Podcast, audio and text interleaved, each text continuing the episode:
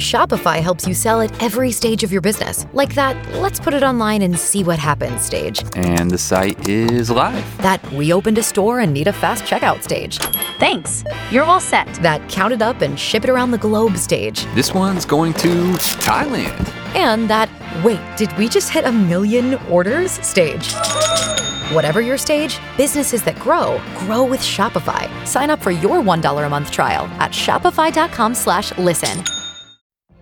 What if you could have a career where the opportunities are as vast as our nation, where it's not about mission statements, but a shared mission?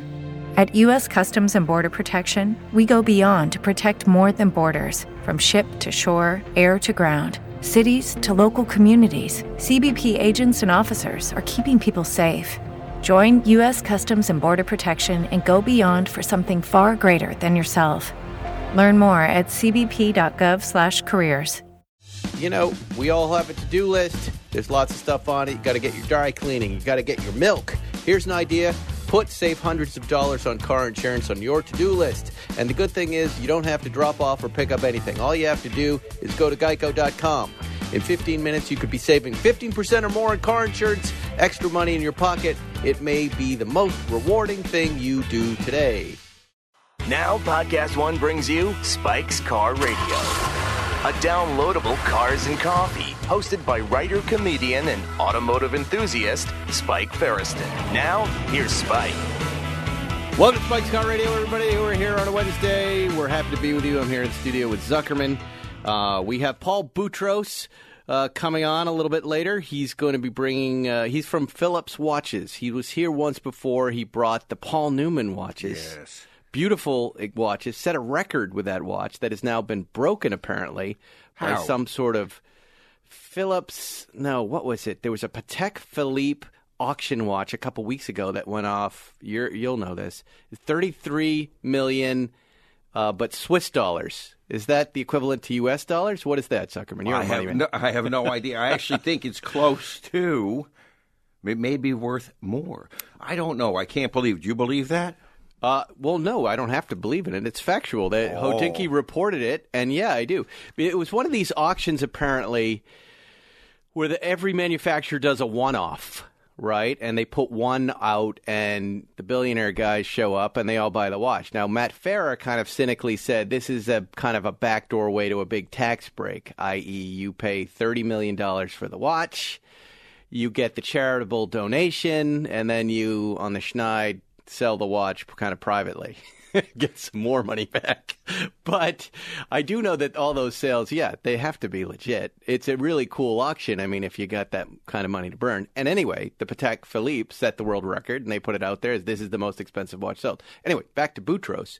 He's coming in with. Uh, I know one of the wa- oh here they are. Uh, Marlon Brando's Apocalypse Now Rolex GMT Master. Why do we laugh about that? Why is that funny? because of Brando. Uh, yes. Right, there might be mashed potatoes on the watch or something like that. The And then- horror, the horror. That should be. I would want that. One. I love that movie. It's one of my favorite movies. Arclight, Um, Arclight. the Jack and and the Jack Nicklaus Rolex Day Date. Niklaus. Nicklaus. Yeah, Jack Nicholas.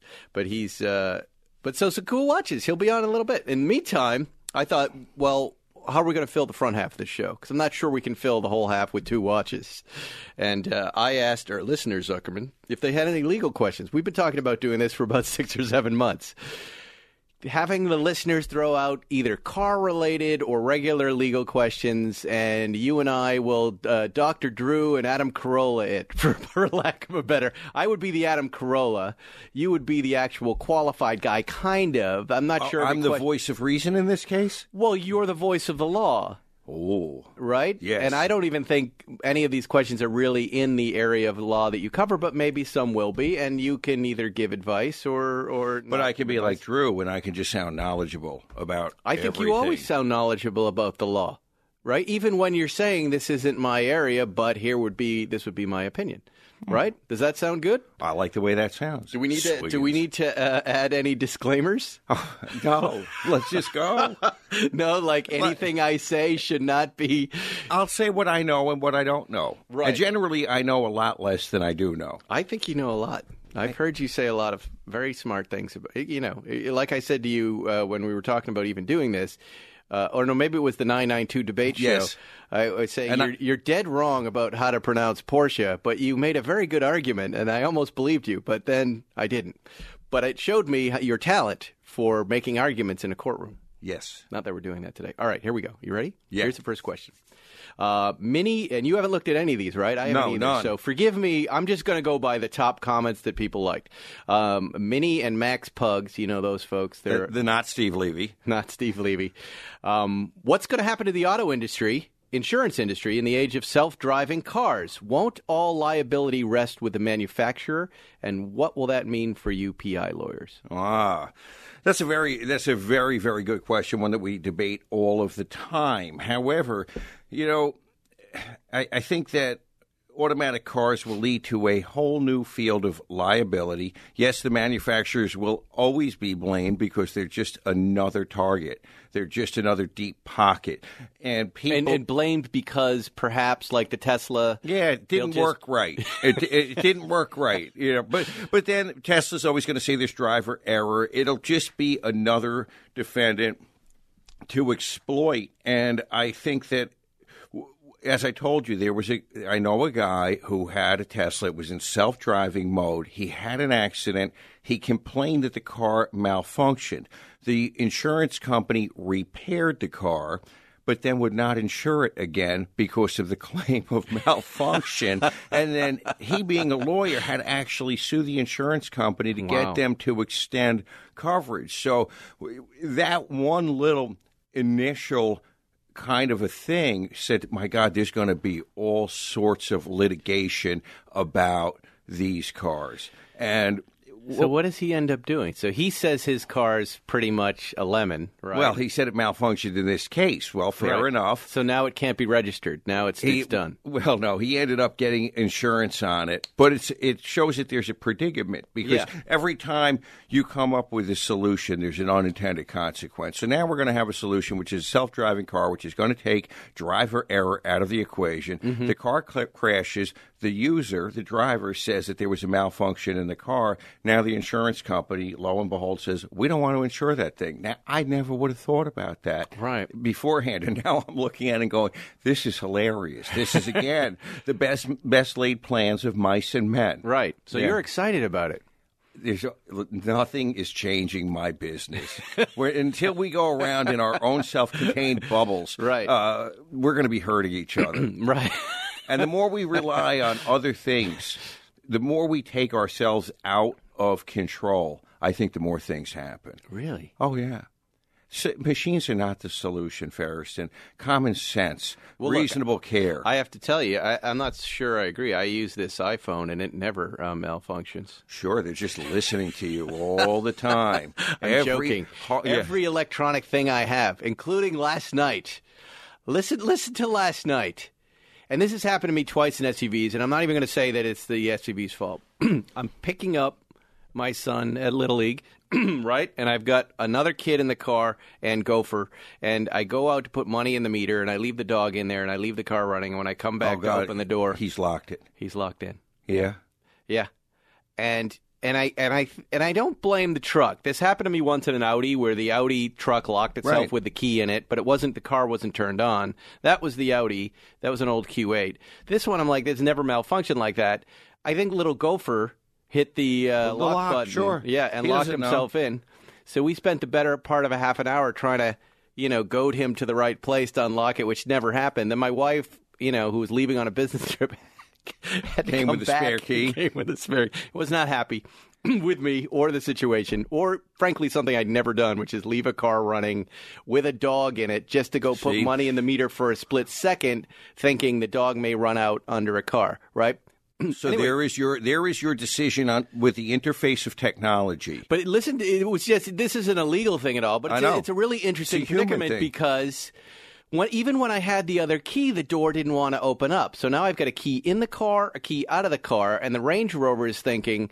I'm going to protect the person inside or the dog inside the car because it hit the lock and it doesn't want this. and person. it's running. And it's you running. shouldn't be right. able to open while the, from the outside while the car's Eventually, running. Eventually, it did. Yeah, eventually it did, but it didn't at first, and that really. I spooked me. command you for patience because I would have just bashed the window and have been done with it. It was so funny to watch the dog, and we had a couple of dads trying to get the dog, and the kids were laughing. It was really a funny predicament, and it was funny too that the wife was playing my role in the situation, to coming to the rescue, right? Yeah. which she did, and she did a great job, and she was very sweet to do that, and she didn't yell at me, so it was nice. But and the dog is out. Anyways, let's move on to other legal questions on renting. Uh, low end garage in Chicago on renting a car with Turo. What is the legality if I'm in an accident? My insurance agent uh, had no info for me.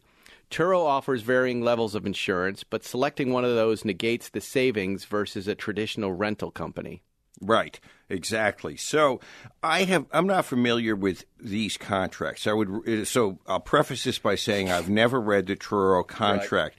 I will speak from California insurance policies. Generally speaking, if you have your own policy of insurance with full coverage for your car, your policy says that you're covered in what's known as a substitute vehicle. That's a rental car. As long as it's not a regular user car, like you can't just buy a car and say, well, it's a substitute car covered under my other policy. So if I get in a rental, my coverage that I have on my 911 applies to the rental car. The rental companies sell you extra insurance, and it's kind of that's their gravy train. There, you see, so it, so in got it, other right. words, I'm if I buy that extra insurance, I'm actually I'm actually paying to change my risk that I was accepting on my own car. So why not have the same risk level in a rental car as your own car? You don't need the extra insurance because it does take away your savings. That fifteen bucks a day, that's gravy for the insurance company. Right, They're right. ripping you off. Right, and uh, you know, on top of which, a lot of credit cards cover you automatically. when you There's some the- of that too. Right. I've never really tested the credit card theory. I've never seen it in action, so I can't say if it works.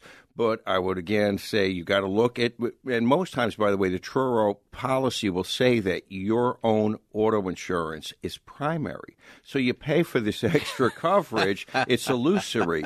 Your Right. own insurance is going to be primary. Yes, they should be saying, "Can you, you want to give us some free money?" Yes, How- exactly. we, we love to get fifteen dollars free dollars a day. If Yes. you'd be happy to give it to us. Right, that's good. You know, No, a lot you of these- You're clearing up a big issue. a lot of the people that work at, say, Enterprise or some of these other rental agencies, they work on commission. So with the extras they, sell ah, you, they get a little piece. It's like the service tech at AAMCO.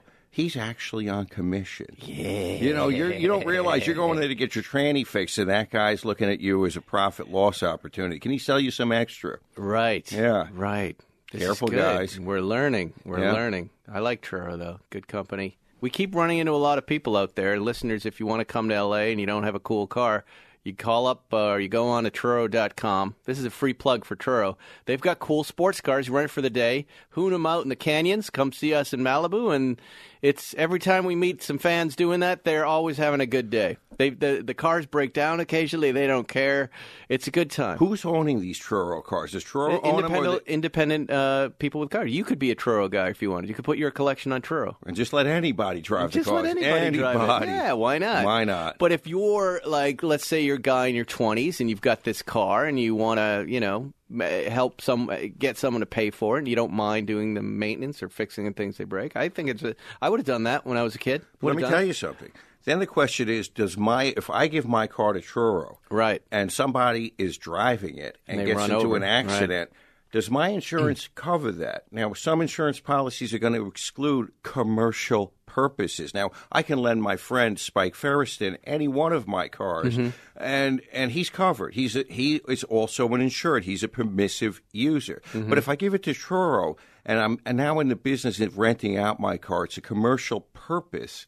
A lot of insurance companies are going to exclude that. So you, if you're going to give the car to Turo, you better make sure Turo has a policy that covers your car and Right. covers you, because your insurance company may come along and say, uh, "We're not covering that loss." Yes. you And were that- renting that's your car. probably in the neighborhood of a $10 million policy, right? Yeah, I have no idea what they have, but I know that every so often, if a guy Drives off a cliff. Or I've seen guys uh, who are using their car to deliver pizzas, and they get they get in an accident, and their insurance company says, "We're not covering you. You're we're using your car for commercial purpose." Right.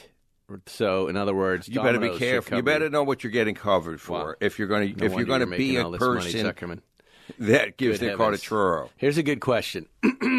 Uh, and you may not know it because it's kind of a criminal uh, moving violation type thing.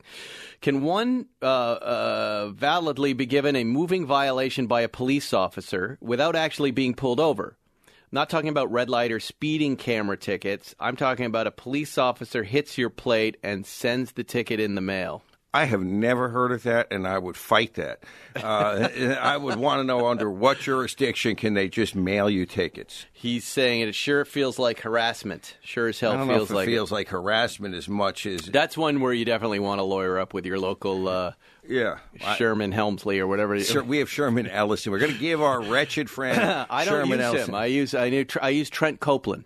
But, Is he good? These are lo- these are like traffic level lawyers who fight tickets, and you write them a check, and they go to court for you, and they they make stupid stuff like this go away. Sherman Ellison's Travis is really great. Yeah, yeah, he's great. He's really good Same at that. thing, he's made deal. quite a career, and he does not reward my loyalty. He charges me ever increasing numbers. Um, Oh, really? Oh, it's yeah. getting worse. I'm Yeah. I'm still I you know I have to tell you right now I have not had a ticket in years. why would you say that? Because I don't believe in any of that I crap do. and knocking gonna- on wood and Yeah. the rest of it. Yeah, yeah, you think due. okay? You think if I knock on this piece of wood, it will or will not happen? No, but what you're what you're pointing out is that for someone that drives like you to not have had a ticket Safely. for a long time, Safely. your numbers up. It's not. I have figured out the system, and I credit two. Oh, You hear Ferris, you know, oh, I've got figured out the system. This is, is. very Fatsian. This is Yo, did you- how- yes, you're you're how many? not prove his theories with results, and I have results. Here. Okay, have but results. he had systems to win at, at the horses, the dogs, the cars. No, no, he lost constantly. We're Yes, because he had a Fats, system. my dad. Yes, who's he no had longer here. You're, he's now a hummingbird. Yeah, and he was he No, liked but here- gambling. look, I'm telling you, I think I'm going. I'm pushing into my fourth year without a ticket right now, which is really great for me. Oh, you're gonna I get have fucked. bragged about it uh, a, a year ago, and even in that year, even in that year, I have not gotten a ticket. And I'll tell you what it is. All right. First of all, I do try to drive safely, except when I'm with you. One, two, Waze. The- Yes, the, yes, people in okay. LA, I love you because when they see a police officer, they put it on Waze, and more often than not, it's That's there a big and that help. stops. I will tell you also, it feels like the city of LA is not putting up speed traps as much. Like we had that issue with surveys on Sunset where they weren't illegally allowed to. Magical thinking, Ferris, in here. It's not magical. I'm not seeing them. I'm not going through there. And furthermore, I'm I'm kind of chill on the road. Now, let's see. Let's see if a year from now, today, today, I I'm gonna okay. Let's. I'm driving today to the, the to the national hot the national hot rod drag racing championship out to Pomona and back. I, I'll come back. I'm going to bet you, listeners, I'm betting $100 right now. Feresten will not make it the next 365 days without a movie violation. Hey Siri. Uh, one year from today, remind me that Zuckerman owes me hundred dollars. For what? Now it put for what in there, Zuckerman? your reminder is set for November 15th, 2020. And? You owe, you'll owe me hundred dollars. But you I won't the, have a ticket. but the what is you, you're not going to know why. You're not going to remember, old man. Well, old man, you you need to put I, I in. want to get on with the show here. I, you know, this that's not important. We'll be sitting around like two idiots in a year and saying I won't what. care. Yeah, what You'll do you just give me a hundred bucks. You won't care. You've got a gold money counter. All right, here we go. uh, I'm just going to jump into this question without reading it. If a part from a manufacturer has a well-documented history of breaking, why is the customer expected to pay for it? Presumably, the part would be classified as defective. In my case, the charge pipe in my pre-owned 1M blew to smithereens within a week of Yes. owning it. A very common issue with the N54 motor. Okay, this. But isn't that covered under warranty? Well, no, because a a 1M is old, it's out of warranty. My charge pipe blew out on me as well, and I replaced it with an aftermarket charge pipe that is made of some different material that will not explode. But he's asking why is he expected to pay for that? okay. Was he the original purchaser? He doesn't said- say, but let's assume he's not. He's not. So he bought the car As from is. another owner as is. Where is and this is like this is like the buyer beware thing. It's like what we know about timing chains and other things with different vehicles having known weak points. And this is one of the things that then goes into the resale value of a 1m uh, and you learn that when you finally do replace that part you have to use a, a, a subsequent manufacturer's part that is that has the tolerances Areopolis wants to know. Mr. Zuckerman, he says with an exclamation point. Mr. Zuckerman! Um, and he, he's uh, he's posing a hypothetical, but it sounds like it actually happened to him. Uh, what should I do if I were to get into an accident with someone I didn't feel safe sticking around? Say I felt the other person might get violent. Maybe they drive a truck with a lot of pro gun bumper stickers and anti Porsche window decals like Calvin pissing on the Porsche crest.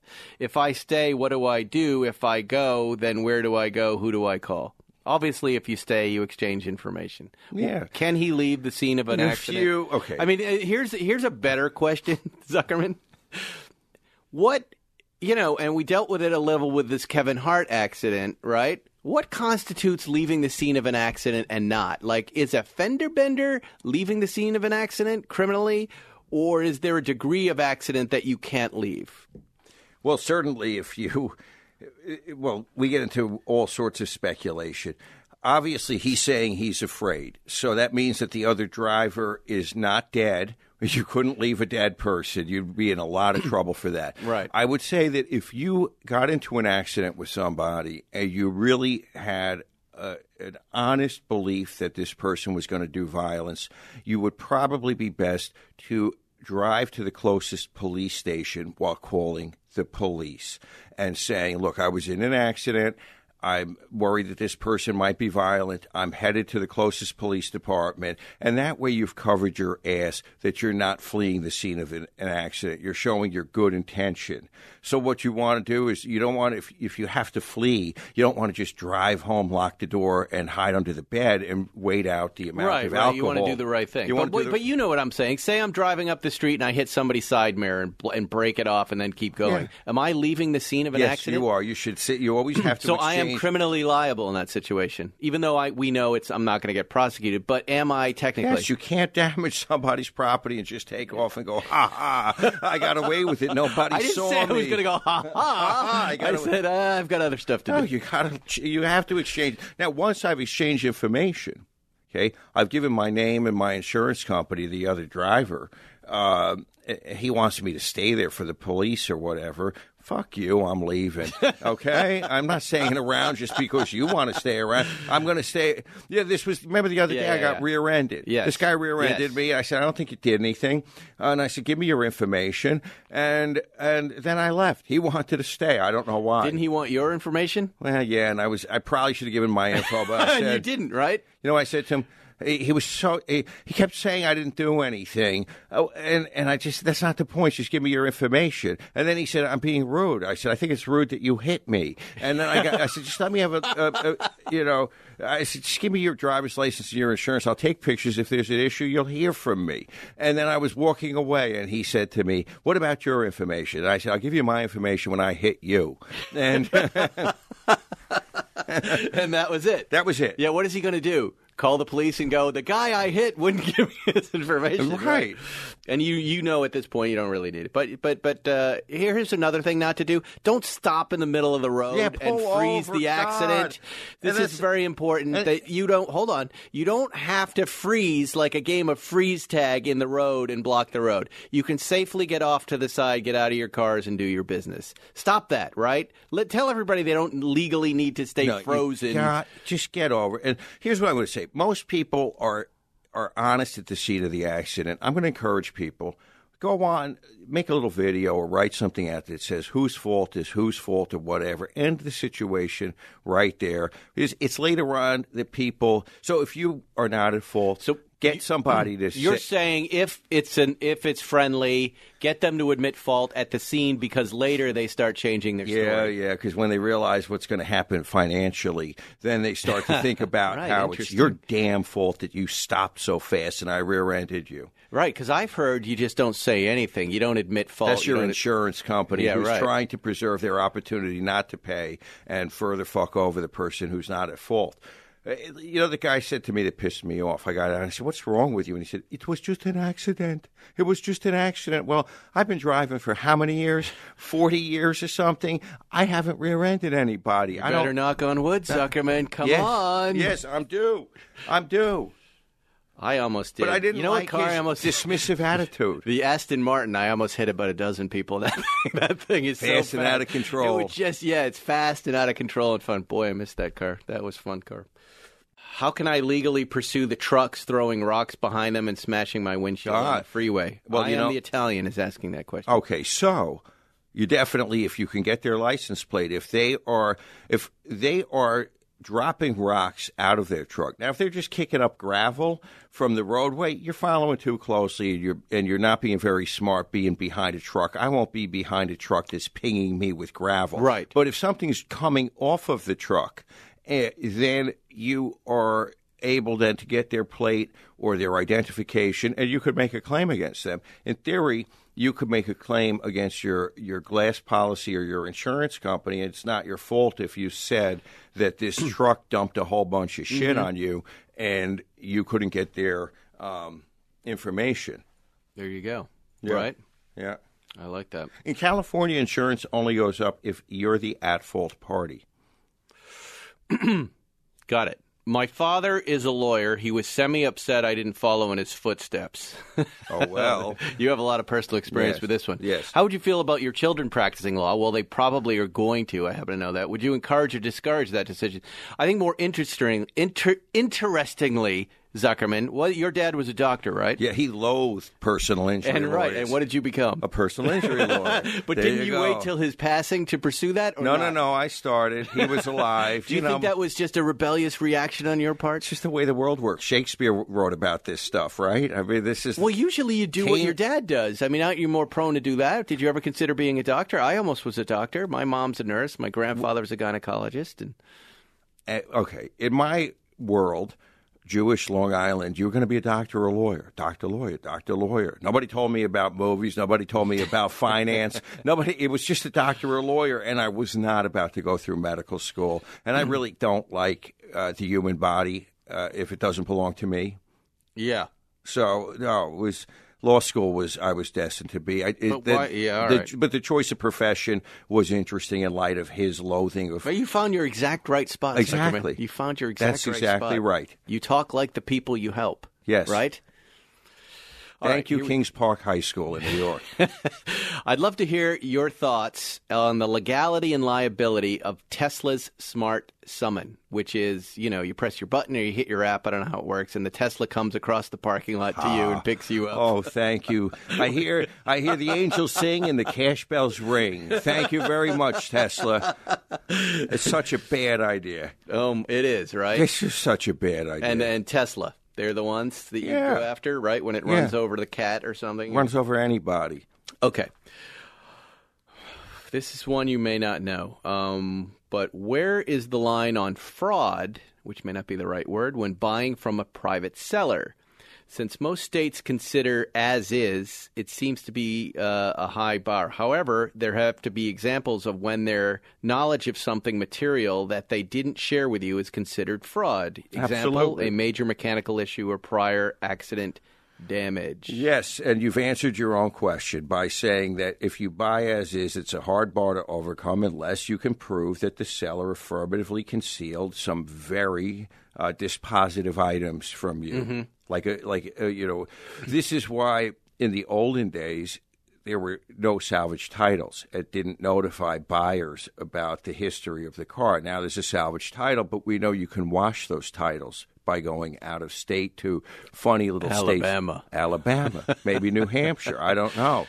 It, you know, it, I, every time I hear about that, I get really, I really want to just go live in places like that where I could do that. Imagine the stuff we could put on the road, right? Oh? God! But imagine having to live there. I like New Hampshire. I've I- um, never been to Alabama, but I would imagine there's probably, you know, I like canoes and fishing and stuff. It'd be all right. As long as there's not a lot of humidity, right? I hate it. I hate snow too. New Hampshire's beautiful. It's Ha- cold as hell. New Hampshire But they is got those really cool, like, highway alcohol stops that are really packaged great. liquor Packies, stores. Yeah. Packies. and uh, they've got covered bridges. I, I think you're doing a service today, Zuckerman. You're helping people. You're giving them free legal advice. How long should a medical malpractice s- lawsuit take, start to finish? Finish average. Oh, I can only Jim talk- Corkle. Mr. 25. Corkle. Jim Corkle 25, which means there are 24 other Jim Corkles at least. Yes, Corkle the twenty fifth. Corkle!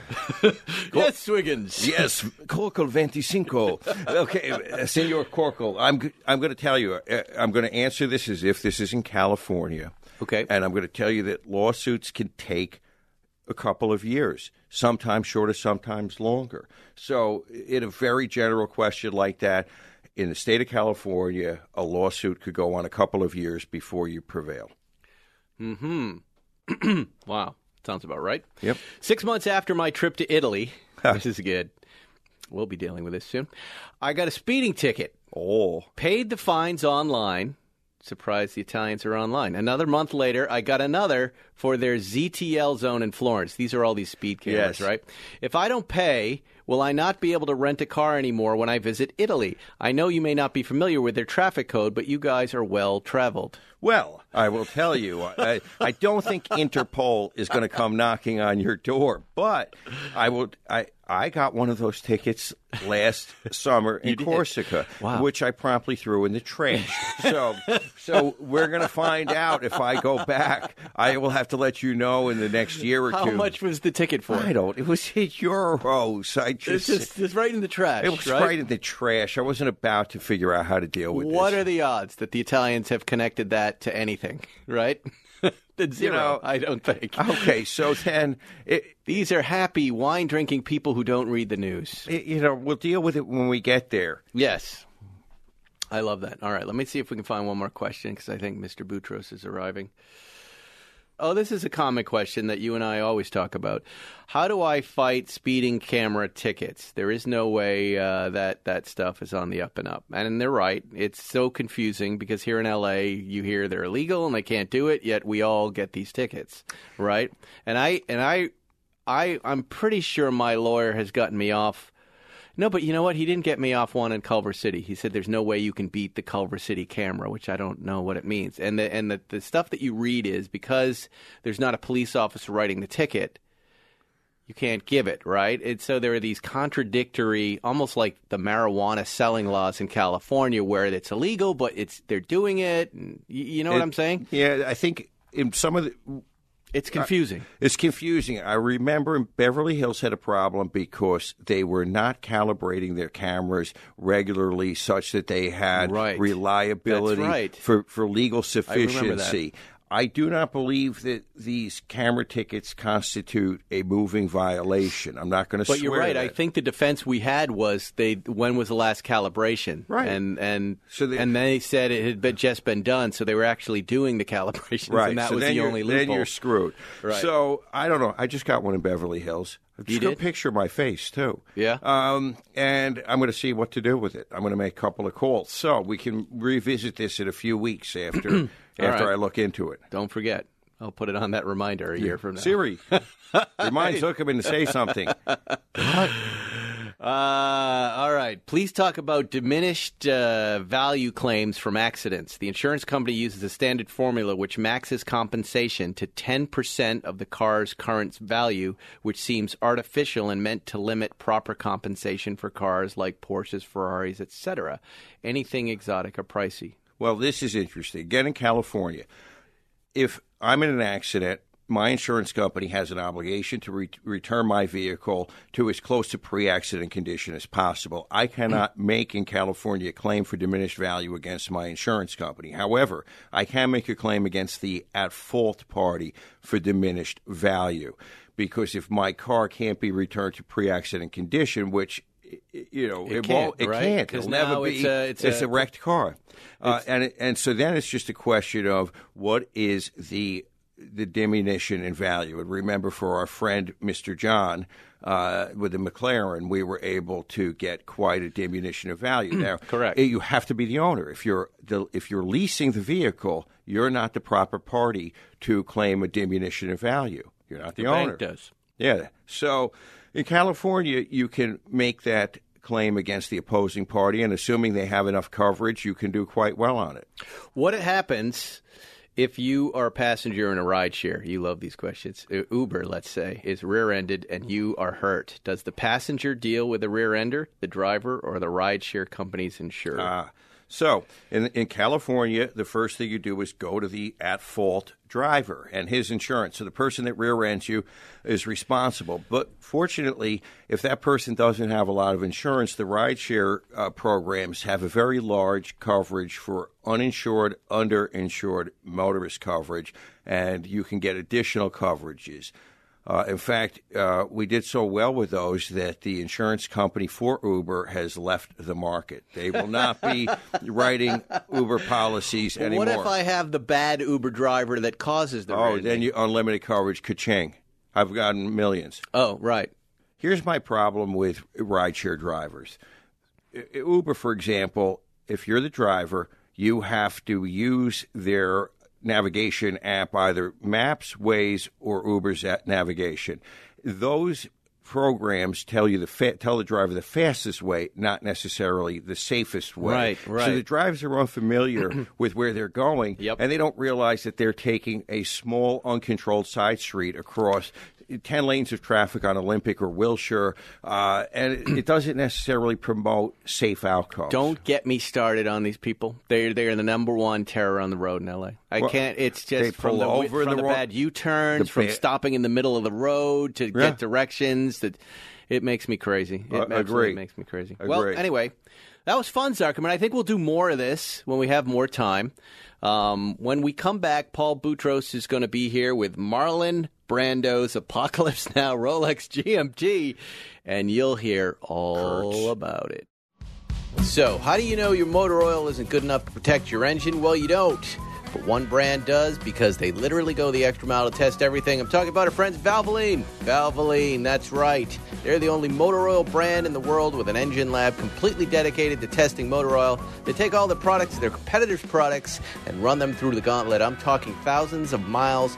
Then their engineers and technicians take those engines apart piece by piece to evaluate exactly what happened. Was there carbon buildup? How did the seals hold? Did the engine perform like it was supposed to? Most importantly, were the critical engine components protected?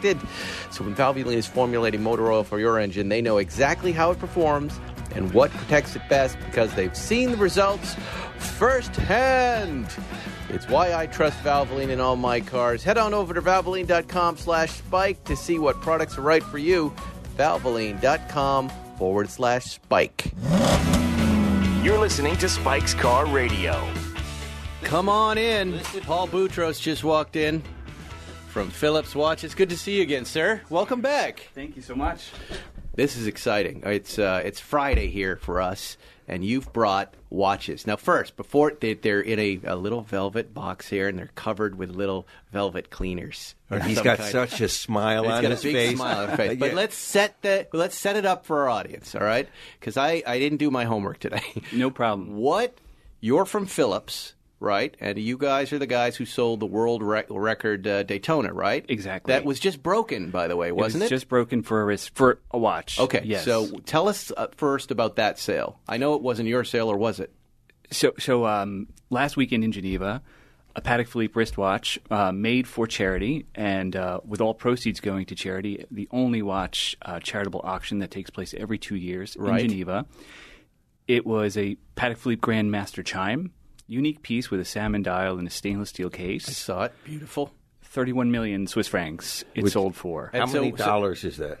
It's 31 million dollars. Thirty-one million. So it's the same, equal. Wow. Um, That, so that broke the record. That did. for any wristwatch. Uh, we held the record until then with the sale of the Paul Newman Rolex Paul Newman Daytona, Right, okay. uh, which took place in October 2017 at Phillips in New York, uh, about two years ago in the Winning Icons sale. And that watch sold for 17.8 million. Your sale's Right, more right, legitimate. right. It's not a it's not a charity. It's not a tax write-off. No, but yeah, are, is that a tax write-off? Like, um, the This- this- o- the this only Patek watch Philippe. it- it- possible, Possible. especially in Europe. right? Yeah, it so took place what in what would be the move? So you you put you take the big tax deduction, right, and then you kind of sell it on the other side Um, quietly. It was probably bought by a collector, Right. Who, who would say um, the retail price was X, which is the fair market value, and the difference between what he paid see. and the I retail see. price, which was probably Is- about that's two the million dollars, that could possibly be the, the deduction. Oh, amazing! wow. Well, I you know Patek collectors, you know, huge. Okay, now So we're we've here, got something very exciting here. So now your auction is when? December tenth. Okay, in New York. in New York. It's called Game Changers. Okay. And this is the, you know, it's a perfect time. You're in New York. It's the holidays. People are uh, feeling, uh, you know, they've had a good year. They've got money. Not us, but other people. they've, they've been laundering money and they've got the savings from laundering it. And they go, I want to get something special for me. I want to buy me the best present. And your auction is going to be that place, right? Yes. So what is the, what's the theme of this auction? So we were very fortunate to get some exceptional timepieces owned by people who can be considered game changers in their fields. Okay. So it really started with Jack Nicklaus's Rolex Day Date, which he owned and wore for 50 years. He received it as a gift from Rolex in 1967. So when that watch was announced that Jack Nicklaus wanted to auction it, I hunted him down. Uh, because I thought Phillips could help him very well, and, and we, we found a way to get to him, and uh, Human hunters. and I murdered We- him and took the watch. Well, I mean, we we resonated strongly with his cause, the Nicklaus Children's Healthcare Foundation that he Right. founded with his his wife Barbara, and um, it, it's such a noble cause. And, and the watch was donated to the charity, and the charity is actually auctioning the watch, and we're donating our profits for it. But we had Jack Nicklaus's watch, we had the Marlon Brando Rolex. Uh, date, uh, GMT Master that was worn in Apocalypse Now, that came to us. Who had that? That's, uh, That's his cool his daughter. So His he gave daughter. he gave the watch to his daughter, Petra Brando Fisher, and on her wedding night, she gave it to her husband back in 2003. Are they still And, married? Uh, they're still married. Oh. And, and uh, Look, you're such a bad. Dude, it's the first thing I thought of, but I wasn't going to say that. Why? Because Seems- that's it's relevant to the conversation. I'm trying to. Do you know what lot that is? it's lot number 30. Thirty. Wow, look you at have it you. here with Amazing you? that you know We that. do. Wait, hold on. I want to look at a picture of it first. Oh yeah, there. Well, that no, it's not. lo- Oh yeah, it's this guy. Let me see. This is not what I can. th- This doesn't look like a normal GMT here. But Right. And and there's a reason for it. And if you scroll down on the left, the pictures on the left side, okay. you'll see images of Brando wearing the watch in Apocalypse Oh, see, Now I see. in that configuration right oh there. yeah, there he is. And that, that Oh, those yeah. pictures were taken on the set during the filming by Mary Ellen Mark. And um, I'm on Phillips.com if you guys want to check this out. All the pictures are there. so he, he, he, he, Marlon Brando, believe it or not, was a watch guy, similar to Paul Newman uh, Mm-hmm. in his own way. And he shows up to the set in the Philippines during the shooting of uh, Apocalypse Now, wearing a Rolex GMT Master with a bezel with the, you know, the the numerals that indicate a second time zone. The producers thought it was too distracting. How Colonel Kurtz and his character would never wear a Rolex. But Marlon pushed back and he said, Look, if they're paying more attention to my watch, I'm not doing my job as an actor. So he compromised and removed the bezel on the spot during the filming. And that's how the watch remains. Oh, so that's why it looks like this. That's why it looks like that. So you know what a 1675 Right. is, a Pepsi bezel, right? Right. Yeah, you know what that is. So, well, that presents like an interesting, you know, it's So- an interesting story. Do you want to put that bezel back on there and make it look like a GMT? or You could. Because the bezel, if you want a bezel, we could find one for a thousand or two thousand dollars. But This is how the watch was given to his daughter. Right. Yeah. No. When I saw it, I was immediately scratching my head. What is which it? the looks weird. moment Everyone will go. That's your conversation starter if you own the watch. Right. And then with these beautiful pictures. But there's a secret that this watch held. Okay. So Yeah. Sucker. Pe- Pe- Petra and Russell, Russell is Petra Brando's husband, Okay. when they heard the news uh, following the uh, world record result of the Paul Newman sale, they realized that they have something special.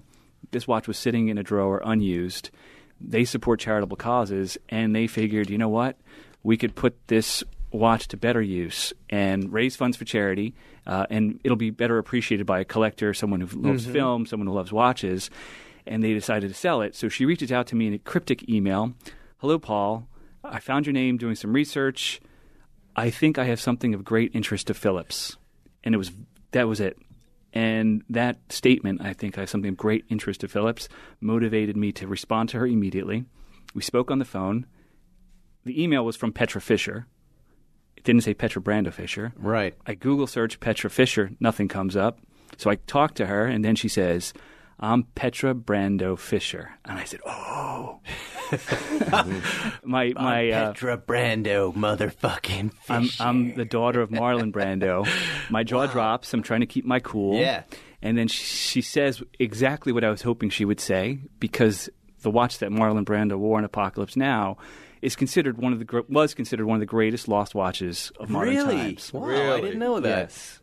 And what she said, Paul, I have the watch my father wore in Apocalypse way. Now, and I almost fell out of my chair. And of course, I'm keeping my excitement contained, and I'm I'm like, Petra, could you please send me pictures because the pictures tell a thousand words. I didn't Right. know if it was beat up, if it was destroyed, if it had a replaced dial.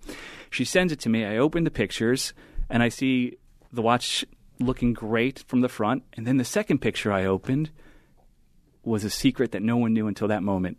He hand engraved his signature on the case back. M. Period. Brando. Wow. And I was just floored. I couldn't believe go. it. That's and what it's you wanted. extraordinary. And what what else comes with the watch aside um, for I'm sure a statement that she's made about the history of the watch? Exactly. So two letters, one from Petra Brando talking about the history of the watch, how she received it, her father's love of time, and how obsessed he was with time, and how he wore multiple watches at, uh, on occasion. Did he ever wear two at the same time? He did. He would wear one on the left wrist and one on the right wrist, keeping Really? track of time in Los Angeles. And on the watch on the right wrist would keep track of time either in London or Tahiti. now that if he Double put the G, if he put the GMT bezel on, he could do that without having to wear Which, two but the. GMT Master was perfect for it. So he he had he never had just thought, well, why don't I do that instead of wearing eight watches? So he had a daily wearing GMT Master, did. another 1675 that he wore every day, and it, we saw it. It's with Caroline Barrett, the mother of Petra Fisher, Petra Brando Fisher, and it's not a watch for auction because it had a replaced dial. It has no engravings. Right. This particular one was his special piece. He wore it only on special occasions. Wow. Kept it in a closet in his room. Took it out. Um, and uh, he wore it for the graduation of uh, Petra when she finished undergrad at Brown University. He wore it then, uh, and it's really well preserved. The And watch you- has hardly any wear. You have it here today. we have it here today. So the Game Changers theme comes from these guys: Jack Don't Nicklaus, don't hand it greatest golfer guy. of all Look at time. him. Look at him. He's looking like the a way he right tells now. the story is he, he- Yeah, I know. Oh, Mr. Boutros is an excellent story. Yeah, well, an you this- excellent and we love being salesman. sold on things, yes, right? Yes, it's so special. I would give my life for this watch right now, or his life. You guys, Whose life should we give for I, this I watch? assure you, you're going to love it. The I watch. you didn't arrive with your security guard today in your briefcase. I have You're- some guys in the elevator to clobber you. Some They're, they're, they're, they're not far behind me. Good. Um, so here we go. All right. I'm unveiling the two of them slowly. Oh, Magic. wow. Jack Look at- Nicklaus is here. Marlon Brando is here. Game changers in every way. Look at the patina on that watch. I gotta get find a way to get an angle on it without reflection. So because the watch Beautiful, was creamy for looms. for years in a drawer, it developed that beautiful beige patina. Mm-hmm. The case has all of the f- original factory finish, where you've got these perfect bevels, the original brush surfaces on the tops of the lugs, the polished case sides, the chamfer that goes all the way throughout the case. It's all factory original, never polished. And then the On magic backside. is Marlon's is. own signature, done with his own hand, with an electric engraver pen. That is the wrong button, Spike. Don't you hate that when you go to What take a gorgeous! picture? What just- year is that watch? So the watch was made in 1972. 72. The filming of Apocalypse Now is in 1976. Wow. So he Now, never. you think he did? Now it's funny. It looks like he did the engraving himself. He with- did. with his own hand. so he he was funny in the sense that he loved to personalize his own things. So we've seen recorders with his name, Marlon, property of Marlon Brando, with his full address that he etched with a knife. Wow. So, because he had a tendency to do that, somebody gifted him an engra- electric engraver pen. He did this in front of uh, Petra's mom.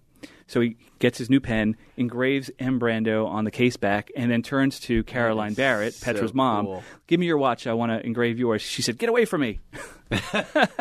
But- I- let me hold the watch there for a second. Now it's not on a bracelet, and if you look at the back of the lugs, ba- all, four lugs, you'll see no trace of a bracelet having ever been fitted. So it looks like Marlon knew how to tinker with watches, and when he bought this new, he had them remove the bracelet immediately and put it on a rubber strap. The strap that's on it now is not the same strap that was in the movie Apocalypse Now. But a rubber strap that Caroline Barrett bought for him probably in the 1980s when the old strap Yeah, got tropic strap of yeah some kind. when the old So this got- was the the strap that was on the watch. uh, it's a similar style. So she replaced the, the strap later on after the movie. Wow. All right. And now we we've got to move on here because I got to jump out at ten o'clock. Um, Beautiful. What, what else do we have here? So we have probably the most viewed watch ever, worn on the wrist of Jack Nicklaus for 50 years. Right. The winner of 18 majors. He wore this watch for 12 of the 18 since he received it in 1967. It was his first watch ever. He got it as a gift from Rolex in 67. And uh, in 2017, after wearing it for so long, he decided, you know what? I don't want to give it to my children who will never wear it. I'm going to donate it to my charity, and we're going to sell it to raise funds for the Nicklaus Children's Healthcare Foundation. Wow, that's cool. Um, and this is uh, lot number eighteen. lot number 18, symbolic in 18 majors, 18 holes in golf. And um, And here again, lots of shots. What we love is like the Vic Elford photographs. The lots of shots of him with his trophy wearing the watch. He made sure to make sure on these swings when he's holding the trophy that his watch is visible. it, it was really his true companion. Watch guy. His true watch guy. He loved the watch. Here's He, him uh, later on in life wearing it. Wow. Yeah, This is great. He got he got other watches in his lifetime, but this was his go-to watch. and it's an 18 karat gold, yellow gold day date. Rolex It's, day date uh, on a president 36 bracelet. millimeters. Exactly, 36 millimeters with a kind of special dial where the hour markers are tapered and faceted, sort of reminiscent of golf tees. Oh yeah, it's har- hardly ever seen, and uh, it's the original dial, the original case, uh, in just really lovely. Uh, but all yeah, proceeds for charity, even Phillips's buyer's premium, will be go- going to his wow, charity. that's great. If you're a golfer and you like Jack Nicklaus and you like watches, that's something to be casually wearing on the uh, on the green. Zuckerman, look at you taking pictures. I, am just stunned by by the beauty. The Brando of these watch watches. is Yes, great. The The, Brando, the watch. Brando watches, I'm like, There's nothing we love better. estimate?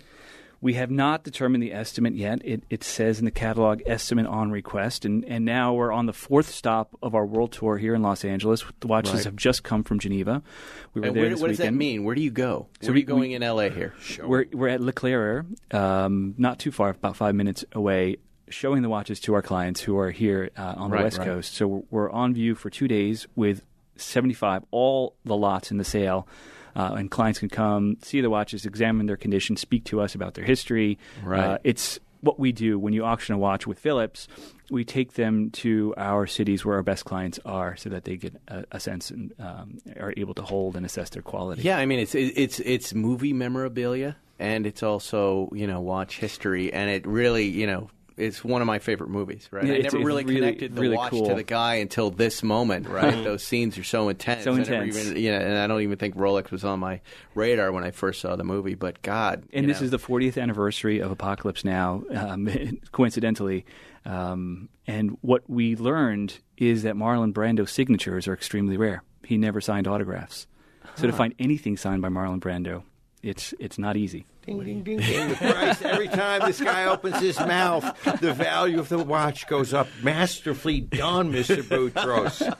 Masterful. There's also some other great stuff in here, you guys. Yes. So the So auction we- is when December tw- December 10th. December uh, 10th in, New York, City. On the 9th of December, we'll have a cocktail and panel session with Jack Nicklaus, with Petra Brando. I'll be on the panel, hosted by CNBC. Uh, we'll be talking about these watches. We'll be talking Wow. about You got uh, the some good stuff legacy there. of, You've of got- Marlon. You've got military subs. Yep, we have two Benrus CIA watches with, with clear provenance. We have a Submariner, a Big Crown James Bond Submariner that was found at the bottom of Lake Erie. It sat there for 20 years and survived. Wow. And the uh, owner thought for 25 years it was a fake and just kept it in his closet until his friend said, "You got to call Paul. I think you got something special."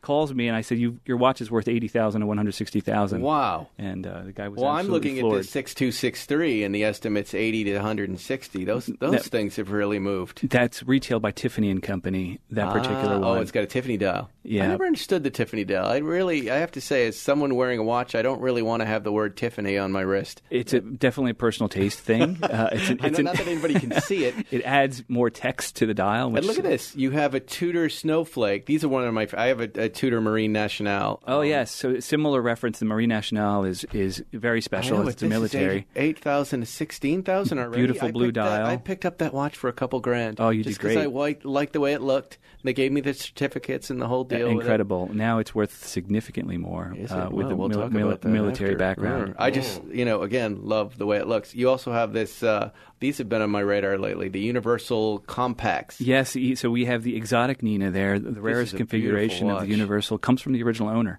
It who- does? Who, was a sailboat. Uh, it's very. Daytona-like in its presentation, Holy right? moly. But It's a beautiful. little more 70s and and the price is quite good. yeah, yeah. Estimate is 10 to 20. Wow, a lot of great stuff. I'm going to be in New York, but not for this auction. Unfortunately, I'm going to be there a week after. I would Oh, it's too totally bad. come here, take my Discover card out. We got a couple buying special stuff. Paul Newman Daytonas, three of them. One is a Paul Newman Lemon, the other's a John Player Special, both fresh to the market. Uh, the Well, Lemon, are- yeah, this is a gold watch though, a six two four one reference, right? it's John Player Special, yes. Oh, that's it. With, Estimate uh, there, 350 to seven hundred. 700. That's Big serious. numbers.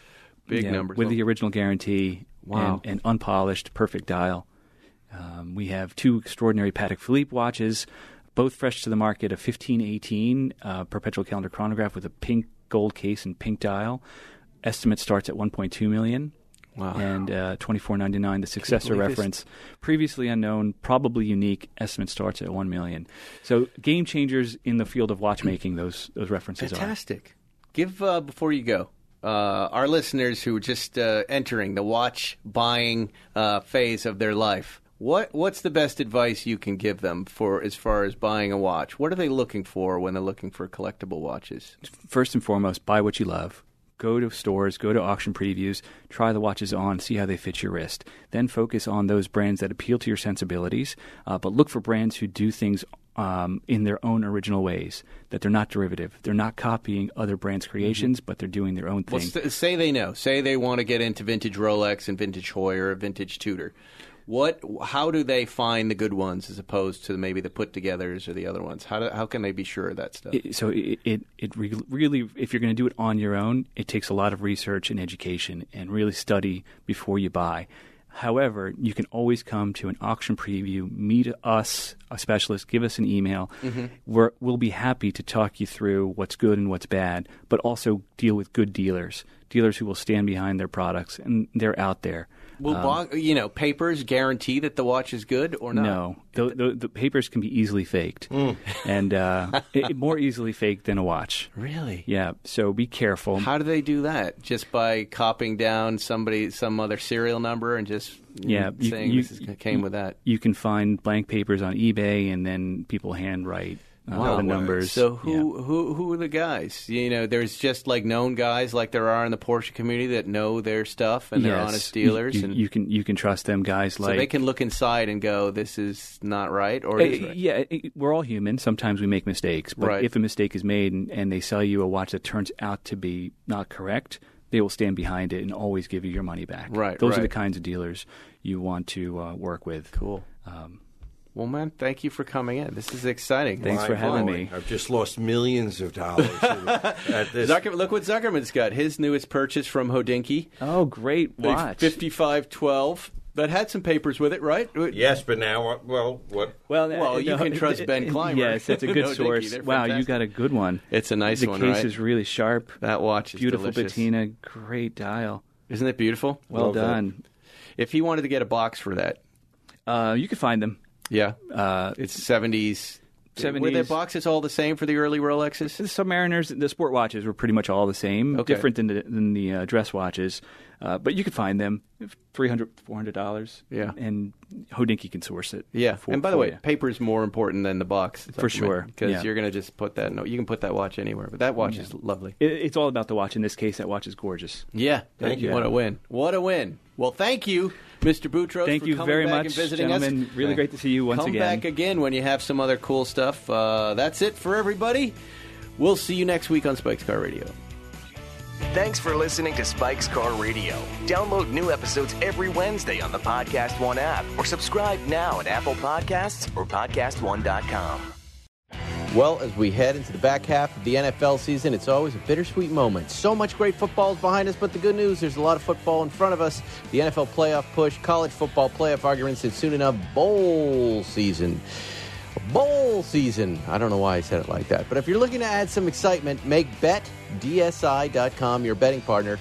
Using BetDSI's live betting platform where you can watch all the events and even bet all the games until the final whistle. Now, new members get a 100% bonus match using the promo code SPIKE101. That's it. Just put in Spike 101 and you double your money to start winning today. Why choose BetDSI? They've been paying winners for over 20 years. They are the top rated site on betting review websites. You can use your sports knowledge to make some extra cash this week.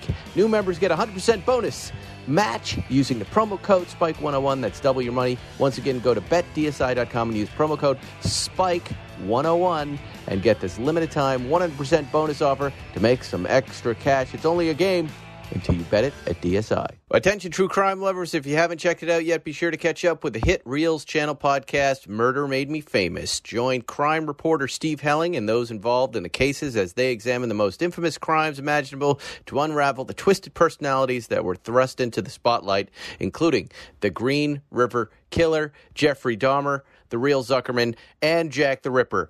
Download new episodes of Murder Made Me Famous every week on Apple Podcasts and Podcast One.